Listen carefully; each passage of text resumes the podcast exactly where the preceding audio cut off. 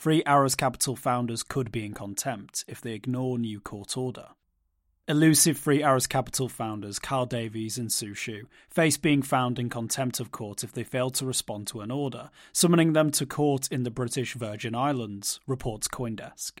The pair have been ordered to attend court on May 22nd to aid in the collapsed firm's liquidation proceedings.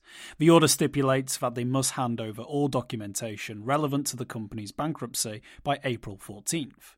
Authorities probably shouldn't hold their collective breath, waiting for Davies and Zhu to get in touch. Back in February, a filing on behalf of Three Arrows Capital representatives claimed that the firm's founders had, quote, refused to meaningfully engage, end quote, when they were sent a subpoena demanding access to its financial records.